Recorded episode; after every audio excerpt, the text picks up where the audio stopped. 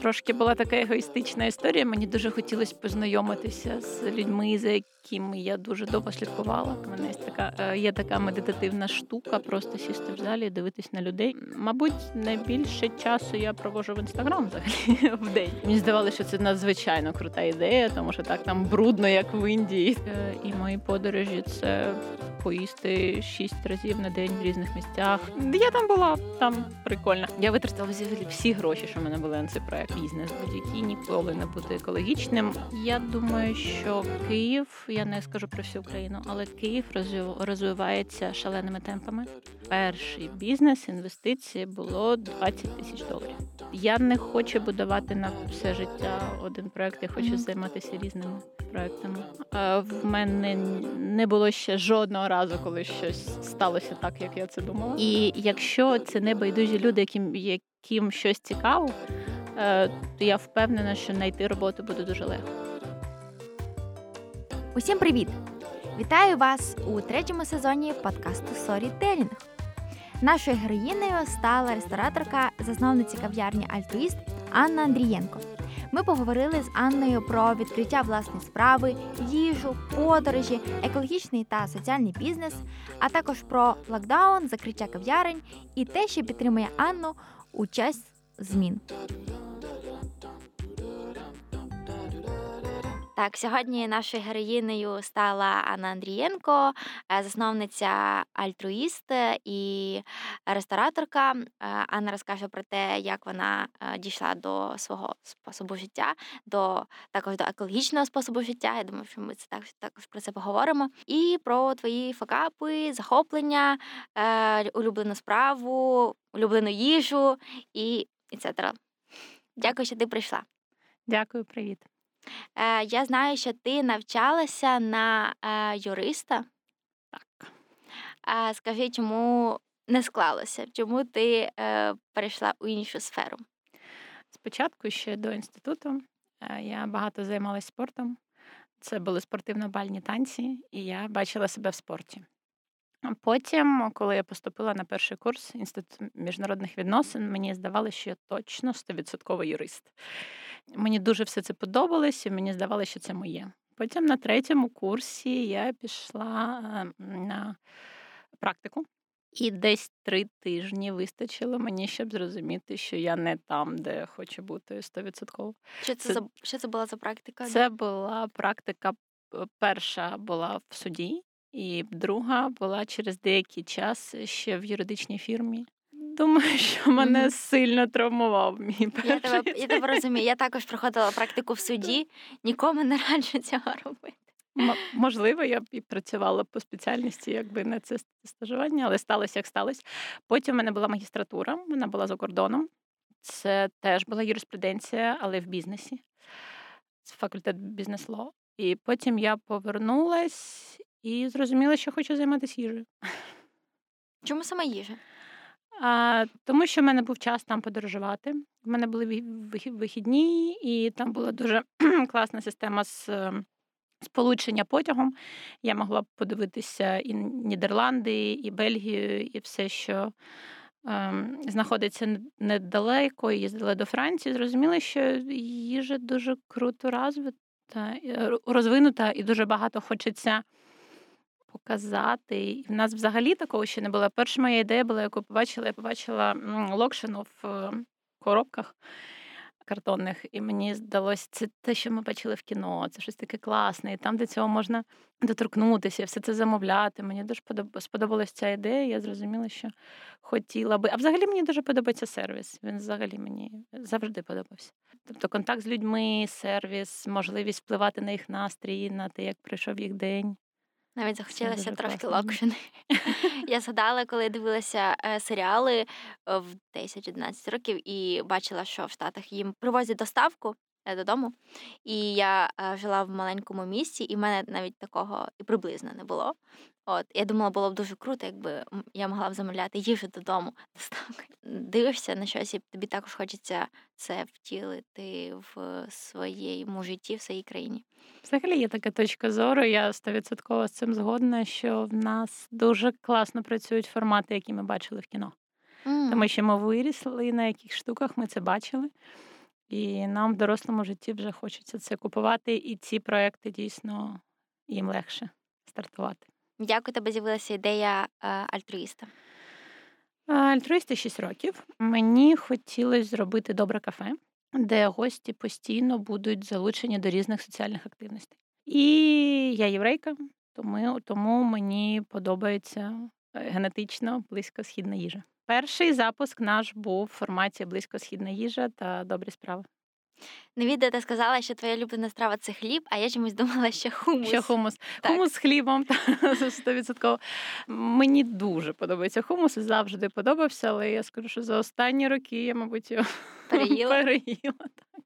Ні, це все ще так. Хумус, фалафель це е, одні з моїх найулюбленіших страв. На твою думку, чи будь-який бізнес має бути соціальним? Мені здається, що бізнеси, які відкриваються зараз, там, скажімо, за останні 5 років, так, це обов'язкова умова, тому що якщо бізнес не приносить ніякої користі, то я не знаю, кому він потрібен в ситуації, коли так багато всього і так багато різних пропозицій. Мені здається, що надалі люди будуть звертати увагу не тільки на, е, ем, на ті бізнеси, які заробляють гроші, а на ті бізнеси, які, які щось змінюють і дають е, суспільству додаткову якусь цінність. А, Розкажи, як у вас з'явилася ідея зробити добрі сніданки? Ця ідея була в мене з самого початку. А насправді трошки була така егоїстична історія. Мені дуже хотілося познайомитися з людьми, за якими я дуже довго слідкувала. Я їм писала. Вони приходили до нас в гості, ставали постійними гостями. Е, Багато хто з них став моїми друзями. І це таке класне ком'юніті. А механіка для тих, хто не знає, була наступна, і ще вона є. Ми робимо е, разом з шеф-кухарем якусь страву і пропонуємо взяти участь в цьому е, відомим людям ну, в Києві, скажімо так. Угу. Це люди з, е, з різних сфер. Е, Ми разом робимо якусь страву, і всі кошти з цієї страви за місяць продажів пер- передаються на благодійність по вибору е, цих людей. Ідея була в тому, щоб залучати людей, в яких або є свої фонди, або вони постійно займаються якоюсь благодійністю, і в них є якась окрема сфера, і це дуже класно працює, тому що люди приходять і розказують про якусь проблематику, про яку, можливо, і ми не знали, і гості наші могли не знати. І також е, це дуже класно працює, тому що люди знайомляться між собою, в них з'являються якісь додаткові, можливо, стимули розвивати соціальну сферу. А скільки коштів вдалося зібрати за допомогою такої ініціативи? Ми рахували перші три роки, і там було десь півмільйона гривень. А потім ми перестали рахувати. Дякую, що нагадала. Ми обов'язково це зробимо. Розкажи, що для тебе найскладніше у ресторанному бізнесі? Зараз, останні два роки, найскладніше це локдауни та відсутність можливості планувати свій день, місяць, рік або наступні п'ять років свого життя, тому що все постійно змінюється. Як тобі вдається справлятися з цими постійними змінами? Хочеться відповісти, що ніяк, але це точно неправда. Е, Я думаю, що перші так, перші три місяці були дуже складні, е, тому що все змінилося, і я втратила велику частину команди. Тому що ми зачинилися, я ще працюю в бізнес-центрі. У нас там є декілька пунктів е, з їжею, і там е, було складно, тому що я втратила велику ча- ча- ча- частину команди та своїх людей. Але потім я зрозуміла, що це нова реальність, і в будь-якій сфері е, люди мають пристосовуватися і розуміти, що зараз життя буде таким, що ми будемо працювати три місяці, а потім місяць ми будемо працювати тільки на доставку. І всі проекти в майбутньому треба до цього адаптувати. Е, Ви почали доставляти їжу доставкою і робити її екологічною. Е, Як вам це вдалося? Перший локдаун я не думала, що так в нас гарно буде працювати доставка, тому що мені здавалося, що наша їжа не пристосована для доставки. Але вийшло інакше. Спочатку ми побачили, що гості багато замовляють, і потім за декілька місяців нам вдалося зробити цю їжу більш придатною для доставки, щоб вона краще трималась і, краще їм було зручніше транспортувати. Е, В цілому я ніколи не хотіла займатися доставкою. Мені завжди ем, в мене була така точка зору, що класну їжу треба е, їсти на місці, і коли вона годину кудись їде, то це вже не та їжа, в яку вклалися там якісь сили. І... Але зараз все не так, я зрозуміла, що це важливо. Стосовно екологічності, доставка ніколи не буде екологічною. Це треба зрозуміти. І бізнес будь-який ніколи не буде екологічним. Тут ідея не в цьому, ідея в тому, щоб мінімізувати свій вплив. Тому щоб взагалі прибрати і робити, ну тоді тоді треба, мабуть, закритися, тому що будь-який бізнес, який є, він так чи інакше впливає на екологію. Угу. Те, що ми з тобою сюди приїхали, вже впливає на екологію. Да, я знаю, Якщо що ми не йшли пішки, тому да. ви хотіли навіть е, повністю зробити власну доставку, тобто власних кур'єрів, власний спосіб доставки. Ми обов'язково це зробимо. Зараз мені е, страшно це робити, тому що зима, і я не розумію, як в стосовно цього транспорту, як це буде працювати взимку, мабуть, ніяк, але в основному обов'язково так це зробимо. Це в планах. І незважаючи на те, що почався локдаун е, і такий нестабільний період, е, ви все одно вирішили зробити екологічний ремонт, який бере більше часу, ніж звичайний ремонт. Так, по-перше, ми пропрацювали майже 6 років, і ми зрозуміли, що в цій сфері це достатньо багато, і ми хотіли обновитися. І хотіли і в інтер'єрі, і в концепції, і в їжі ем, посилити концепцію, попрацювати над їжею, десь освіжити ремонт. І це була перша ідея. А потім, на прикладі своїх минулих ремонтів, я згадала, скільки всього викидається, і коли це все, куди це все їде, і як мені від цього важко. І я зрозуміла, що хочу, хочу зробити інакше. Ремонт сам по собі він не може бути повністю е, е, екологічний, але мінімізувати вплив, як ми показали, що це можливо. А, а як е, ти сама дійшла до цього способу життя екологічного? Як давно ти вже сортуєш сміття? Я сортую сміття одночасно з тим, як ми почали сортувати його на роботі. Спочатку ми почали на роботі, потім через тиждень я подумала, якщо ми це робимо на роботі, я не роблю це вдома, це дивно, тому що е, я повинна знати щось про ці ті Мгм. цінності, які ми пропагандуємо. Це вже років чотири ми це робимо. Досить довго. А потім це ти щось починаєш робити. Ти розумієш, скільки там сміття залишається від твого життя, скільки сміття залишається від, від життя твоїх проєктів, там скільки на місяць можна все викинути. А потім я зрозуміла, що під час ремонту викидається більше. І це все дуже важко переробити і дуже важко здати кудись, практично неможливо. Тому для мене був такий вибір, якщо ми вже сортуємо і витрачаємо на це власні ресурси і час, і говоримо про це, то мені здавалося, що правильним буде зробити це і в ремонті. А як твоя команда ставиться до цих е, екологічних нововведень? Я би сказала, що тут е, є декілька позицій. Перше, є люди, які дуже в цьому зацікавлені, і які приходять до нас через ці цінності. А є е, якась частина, яка почала це робити, тому що це робили на роботі, також як я. Тобто вони почали сортувати на роботі, потім почали сортувати вдома. Хтось вдома не сортує, і я точно не вважаю, що треба шеймити людей за те, що вони угу. чогось не роблять, і це абсолютно нормально. Є якийсь відсоток, які відносяться до цього як до забаганок, але ми над цим працюємо. Як думаєш, як скоро кав'ярні зможуть е, перейти до такого зіровий способу життя? Чи можливо це не всім потрібно? Я думаю, що Київ, я не скажу про всю Україну, але Київ розвивається шаленими темпами з точки зору кав'ярень, кафе, ресторанів, готелів, гостинності в цілому. Угу. І це точно е, наступний крок, тому що всі ці люди, які займаються цим бізнесом, вони ж не в вакуумі, вони подорожують, вони бачать, як це відбувається. І всі тренди, якщо раніше казали, що нас від Європи е, там відділяє якихось 5-7 років, і що в нас тут це було раніше. Зараз цей Е, ці роки дуже сильно скрутилися. І в цілому я впевнена, що це буде відбуватись, тому що е, люди, які займаються цим бізнесом, які всі сфері, вони це бачать і точно будуть приходити до, до цього в своїх бізнесах тут. Яким ти бачиш свого гостя?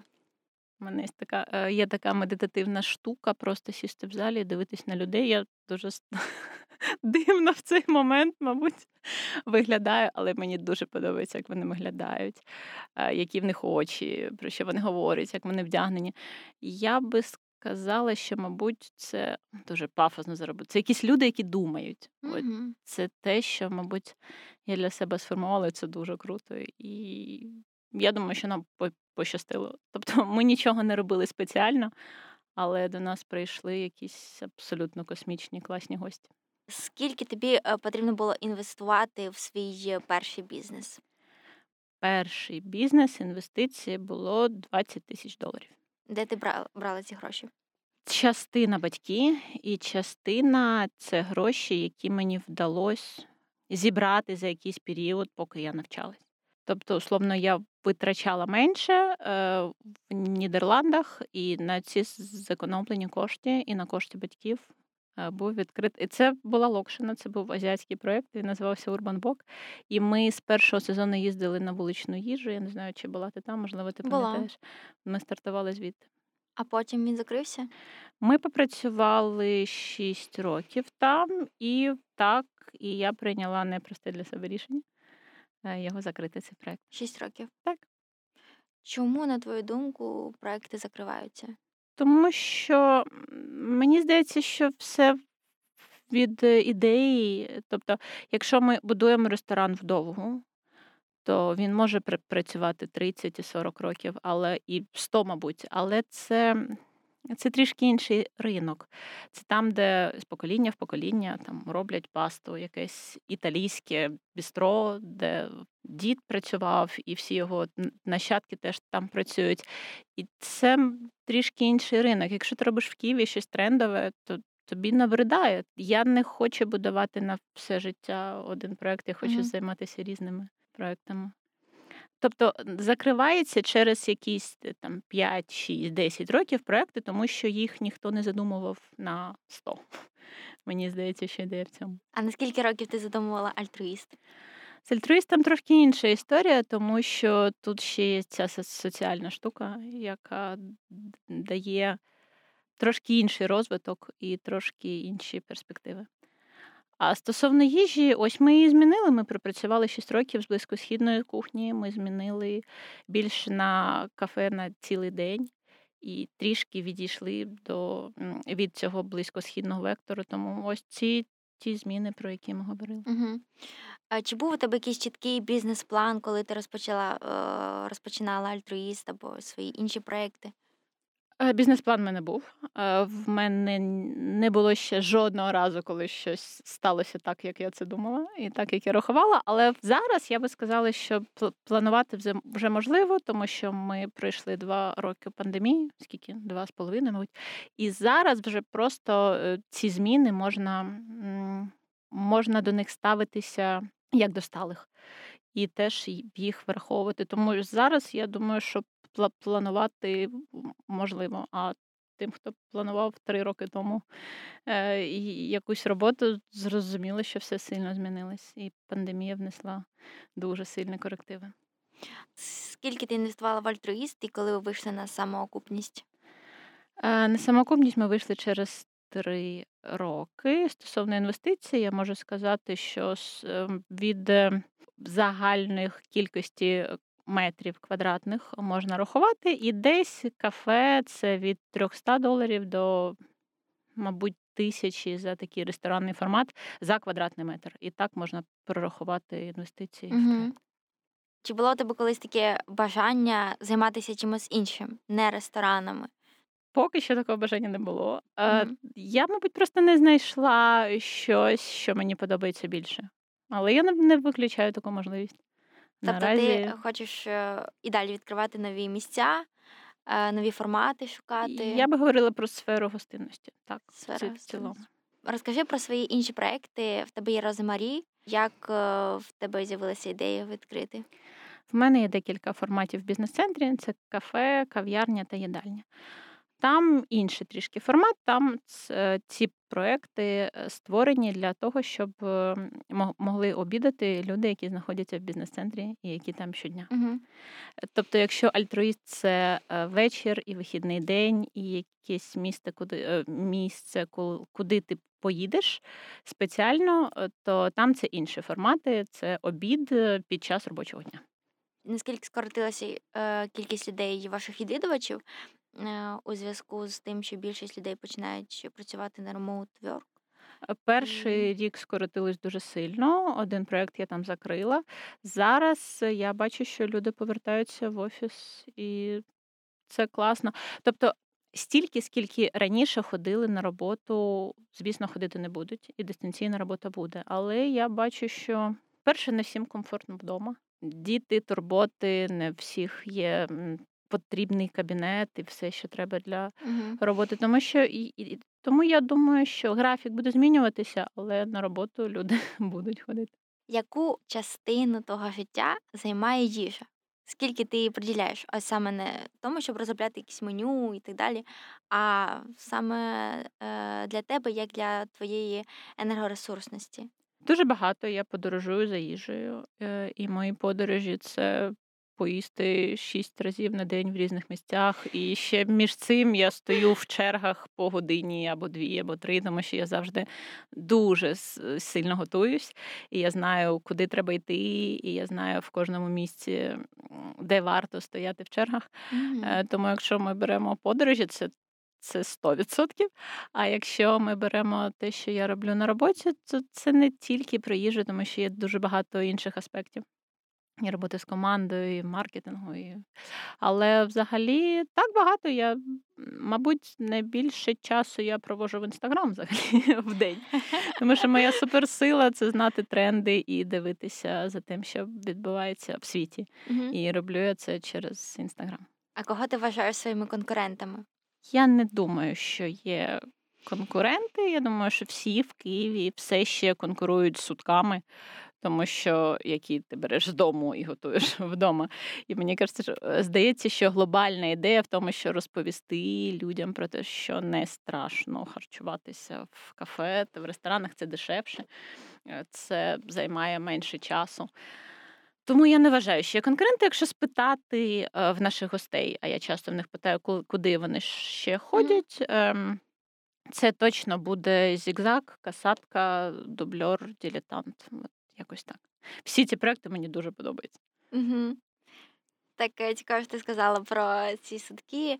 Якщо чесно, ненавиджу носити е, їжу в сутках.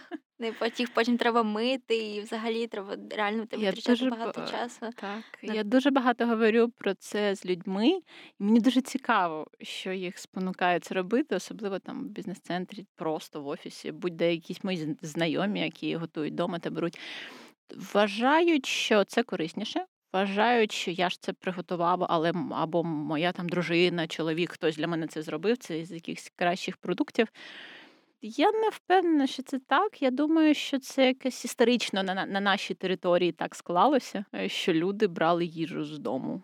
То а за кордоном так не роблять? Е, Я не бачила. Тобто зазвичай сидять в бізнес-центрах або Я думаю, що якщо ми зараз візьмемо якийсь мегаполіс, е, точно знаю по Нідерландам, в них немає кухонь в квартирах. І я впевнена, що так само е, десь там Лондон, Нью-Йорк, тому що дуже дорого знімати житло і дуже дорого мати своє житло, це зрозуміло. І ти намагаєшся скоротити квадратні метри. І тому е, я точно знаю, що. Ем, Ринок е, кафе та ресторанів він набагато більший, тому що люди не харчуються вдома, тому що це довго. І так, я вірю, що це якийсь наш такий територіальна особливість, але це теж буде змінюватися. Я думаю, що А ти особисто готуєш вдома? Я не готувала не готувала ніколи. Я почала готувати тільки через роботу, тому що я стикалась з таким особливо раніше, коли тільки починала. Я прошу щось приготувати, там шефа чи старшого на кухні, а мені кажуть, це неможливо, це дуже складно, це буде займати дуже багато часу. Ми це не будемо робити, тому що е, ми не зможемо. Наприклад, я думаю, ну якщо там професійні кухарі не можуть, я спробую вдома сама. Mm-hmm. Потім я розуміла, що це можливо. Е, і так я почала готувати. Щоб довести їм, що насправді. Щоб довести собі, по-перше, ага. тому що так, я точно довіряю людям, з якими я працюю, але іноді не всі хочуть 100% свого часу навіть на роботі приділяти якимсь новим штукам. І, в принципі, до нових речей люди завжди ставляться так обережно. І інколи легше зробити щось самі, просто щоб знати, що це можливо і доволі швидко, і це можна адаптувати. Розкажи більше про свою команду, як ти знаходиш людей з якимись цінностями? З командою іноді дуже легко, а іноді буває надзвичайно складно. В цілому е, зараз величезна проблема знайти кухарів. Можливо, з там з офіціантами, з менеджерами така ж історія, але ми це бачимо по кухні, тому що багато людей класних. Е, змінили сферу діяльності за останні два роки, тому що локдауни, тому що ти не можеш прогнозувати. Якщо раніше, поки там люди навчаються в інституті, вони е, йшли до цієї сфери, тому що знали, що це швидкі гроші, і це не так, не так, що сильно складно, і ти можеш швидко цьому навчитися, і багато хто залишався, то зараз йдуть в інші сфери, тому що я думаю, що основна причина в тому, що ти не можеш прогнозувати і ти не можеш відповідати повністю за все, що відбувається, тому що ти прийшов на роботу і локдаун, і ти на два місяці її втратив, якщо ти офіціант, наприклад. Тому зараз точно складніше знаходити персонал. А стосовно цінностей, я думаю, що ми виховуємо одне одного. І я думаю, що якщо ти проводиш багато часу на роботу з командою, то у вас з'являються схожі звички, і у вас з'являється багато спільного. Як потрапити до вас в команду? Якщо хтось захоче стати тільки офіціантом, наприклад, можливо, менеджером, або потрапити в маркетинговий відділ? Нас немає маркетингового відділу, є я і менеджер, який мені в цьому допомагає. Але ми точно будемо е, над цим працювати, і це точно можливо. Е, із таких е, найпростіших способів можна написати нам Директ. А також, якщо нас підписатися, то ми виставляємо вакансії. Прямо зараз ми шукаємо сушефа та шукаємо офіціанта. Тому можна просто писати нам в інстаграм. Або дзвонити, або зайти в гості, як як зручно. Угу. Що е, тобі як управлінцю найскладніше в бізнесі? Довга пауза. Мабуть, планування, тому що так е, складно зрозуміти, що буде далі, е, і як якісь зовнішні фактори будуть впливати на мою роботу. Всі знають про те, що є подорожчання комунальних платежів майже в два рази, і розумію, що буде ще в два. І це значить, що повністю треба е, міняти фінансову модель, і, мабуть, ціни в е, кафе будуть змінюватися mm-hmm. у всіх, тому що ми живемо в тих реаліях, коли комуналка просто може подорожчати в три рази за, за пару місяців. А розкажи про свої факапи в процесі роботи. Їх безліч. Я навіть не знаю, що почати. Тут такий список. Мабуть, е, індійське кафе, яке пропрацювало гордо 4 місяці. Е, так, в мене була велика ідея. Е, я хотіла працювати з тими кухнями, які я люблю. Тобто близько східно в мене вже була на той момент. І я вирішила, що це індійська. Складно, надзвичайно складно розповісти. Тоді, взагалі, там було два кафе, які люди там попрацювали про 30 років і сім'ями, і вони виходці з того регіону. Тобто, яке я маю відношення до індійської їжі. Це дуже гарне питання. Е, я, У мене був шеф-кухар, який тоді працював е, в Києві, він був індусом, але в цілому. Е, я зайшла на якусь дуже цікаву територію, просто жителям Києва, які не знають нічого про індійську їжу, вони не дуже хотіли її куштувати, тому що це щось дивне. А для експатів і для людей, які знають про що ця їжа, було дивно йти до мене, тому що я не маю ніякого відношення до їх ком'юніті. Якось так. А ще була дуже дивна локація. Я обрала е, цей куб на Львов на Львівській площі, така кругла mm-hmm. штука біля метро. І мені здавалося, що це надзвичайно крута ідея, тому що так там брудно, як в Індії. Дуже класно, і все це буде дуже концептуально, але так ми стикнулися з тим, що це в цілому погана локація для такого проєкту. Ти знаєш, що в Savillage є е, розділ е, кав'ярні, які відкриваються е, цього місяця, кав'ярні, які зачиняються цього місяця. Напевно, не, хо- не хочеться потрапити в цей список тих місць, які закриваються. Я там була, там прикольно. Прикольно. Насправді ну, не буває нічого без факапів. Е, Мені було дуже складно, тому що я витратила взагалі всі гроші, що в мене були на цей проект. І, е, і знов втратила команду. І це, це так було для мене дуже болісно, але ну, не буває так, щоб взагалі.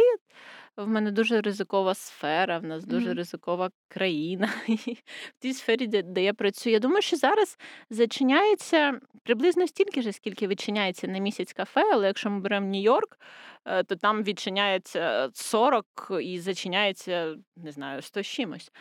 Е, Тобто, чим більший буде ринок, тим більше буде різниця між тим е, зі, зі старту, тим більше буде проєктів, які зачиняються. І це теж нормально. Угу. Не треба робити це на останні гроші і на останні сили, і вкладати е, все в ці, ці проекти, тому що це досить ризиково, але не всі проекти працюють, і це окей. А скільки тобі потрібно було тоді часу, щоб відновитися і зрозуміти, що все окей, і рухатися далі? Десь рік. Десь, в принципі, стільки ж, скільки ось перший рік пандемії. Тобто ти продовжуєш ходити на роботу, і ти продовжуєш казати, що це клас, і зараз ми тут полетимо в космос, але емоційно тобі дуже складно, і ти живеш з цим цілий день. Що тебе підтримувало в ці моменти? Або, можливо, хто тебе підтримував? Перший локдаун ми з хлопцем так вийшло. е, Завели собаку. І мені здається, що це взагалі те, що нас врятувало, тому що не було зрозуміло взагалі нічого. Я все закрила, ми сиділи вдома, ніхто не знав, що взагалі відбувається. Але в нас була собака, і нам треба було з нею гуляти. Це була складна собака, тому що її взяли. е, Ми забрали її волонтерів. І до цього її вже два рази віддавали. І вона була така перелякана, більш перелякана, ніж ми цим локдауном. Е, І нам треба було її адаптувати. І Ми пішли в школу Pets People, які дистанційно з нами там щось розмовляли, розказували, як зробити так, щоб вона менше нас боялась. І це все десь перші місяці три-чотири. Я думаю, що дуже сильно допомогло не з'їхати з глузду. Тобто ви знайшли собі нові турботи на голову, які допомогли вам пере- перемкнутися. Ні, насправді ми дуже багато працюємо, і ми ніколи не були просто вдома, просто вдвох більше ніж півдня. І коли ми залишилися вдома в такому форматі, було дуже дивно і дуже складно. І мені ще було цікаво, скільки протримуються ці стосунки, але вийшло навпаки, що ми е, одне одного підтримували і класно провели цей час. Навіть потім згадали, що ми там за перші півтора місяці локдауну не, не посварились ні там ні разу. Але спочатку так було стрьомно, і ця собака вона нам дала можливість щось робити, тому що ми звикли весь час щось, щось Мгм. робити, і ми просто займалися собакою. Це така теж перевірка для пар, мені здається, була. А локдаун Мгм. так, стовідсотково. Які ти можеш дати поради тим людям, які розпочинають свою справу? Не боятися, ніколи не робити це на останні гроші. І коли ви щось плануєте, закласти ще плюс 70% до суми інвестицій на будь-які обставини, які від тебе не залежать, тому що вони обов'язково стануться. Наприклад, якщо ми беремо локацію для кав'ярні, якусь маленьку, і хочемо зробити е, ремонт за два місяці, і розуміємо, що в нас е, орендних канікул на два місяці, треба або е, брати чотири місяці орендних канікул і домовлятися про це. Або розуміти, що треба буде е, це теж вкласти в бюджет, тому що нічого не йде за планом, тому що ремонт це завжди довго, і тому що як би ти не планував, я не знаю нікого, хто спланував бюджет і залишився би в рамках цього бюджету. Ось нема таких людей. Тобто, всі ці обставини, на які ти не розраховуєш, треба з самого початку вкладати в твій песимістичний сценарій. У мене завжди є оптимістичний сценарій, реалістичний та песимістичний. А ти вважаєш себе оптимісткою, песимісткою чи реалісткою? Я думаю, що тільки оптимі... оптимісти залишились в, мо... в моїй сфері після двох років локдауну. Тому е, так, я точно оптиміст. Я точно думаю, що все буде класно, але мені подобається знати, які в мене ще є варіанти. Угу. Якби не ресторанний бізнес, то що б це було? Дизайн, але я на це навчилась. Мені точно це цікаво. Інтер'єрів? А, Так, інтер'єрів і соціальні проекти. Угу. Я б точно спробувала працювати в якихось соціальних проєктах. Як ти думаєш, е, чи обов'язково мати освіту в бізнес, е, навчатися бізнесу, якщо ти хочеш відкрити е, свою справу? Я думаю, що класна освіта точно допомагає. Угу. Я точно не з тих, хто каже, що освіта не потрібна. Є різниця між академічною освітою, такою та більш прикладною, але я б сказала, що MBA які я не закінчила поки що, але в мене точно є це в планах. Це якась така штука, яка тобі дуже сильно допоможе. І всі топ-менеджери всіх компаній, на які ми молимося, закінчували MBA. І там навіть не не, не розглядають інші резюме. Тому я вірю в класну освіту. Тут ще я навчалася, е, коли в Нідерландах. Я зрозуміла, в чому різниця, тому що в мене Мені дуже подобався мій вуз в Києві. Він був класний. Вони багато чому мене навчили, але там було багато дуже мало працюючих викладачів. А ось коли я була на магістратурі, то 95% викладачів це були практикуючі спеціалісти, які просто приходили на пару годин на тиждень е, і брали там один клас. І я, я думаю, що це найголовніше. Тому що якщо в тебе викладачами є практикуючі спеціалісти, це все має набагато більшого сенсу і В набагато Україні цінніше. можна отримати гарну освіту в бізнесі? Я точно не знаю. Я знаю, що в Києво-Могилянській академії є MBA. Я знаю, що є багато кількість курсів, але я знаю англійську мову, і, мабуть, якщо я буду, а я буду це робити, е, то я це буду робити. Можливо, навіть онлайн, але на англійській. Е, дякую тобі. Е, ми вже будемо завершувати. Наостанок залиш своє побажання нашим слухачам, які прослухають цей випуск. Побажання. На яку саме тему? Давай якось Побажання для молоді, для студентів, які шукають себе і, можливо, хочуть щось починати. Можливо, ти надихнеш їх якоюсь своєю думкою або енергією, щоб вони зробили перший крок З точки зору студентів, я би е, сказала, що найголовніше якось ем, писати іншим людям, як, якщо, якщо тобі хтось подобається, якщо в тебе є якась там людина в Києві, яка в твоїй сфері найкраща, е, треба їм писати, і ти з ними працювати, і знаходити спільну мову, тому що. Дуже часто я, як людина, яка м, наймає на роботу інших людей, стикаюся з тим, що всім байдуже. І на співбесіду приходять люди, яким байдуже. І для мене найголовніше це те, щоб людина, якщо вона приходить на співбесіду, банально знала, куди вона приходить, можливо, подивилася наші соцмережі, щось про нас прочитала. І якщо це не байдужі люди, яким яким щось цікаво, е, то я впевнена, що знайти роботу буде дуже легко. Тому що з однієї сторони є е, криза і багато проєктів в різних сферах закривається, а з іншої дуже мало зацікавлених людей. І, мабуть, те, що я б хотіла сказати, що це мати цю зацікавленість в тому, що, що ти робиш. Клас, дякую тобі дуже. Дякую. Дякуємо всім, хто прослухав 41-й випуск подкасту Storytelling. Залишайте свої відгуки, ставте зірочки і коментарі. Також у подкаста Storytelling з'явився YouTube канал, на якому ви перші зможете дізнатися трошки більше про нашого нового гостя. А ще у нас є Patreon, на якому з'являються бонусні випуски для наших підписників. Тож підписуйтеся і підтримуйте нас. Ми будемо вам за це дуже дуже вдячні.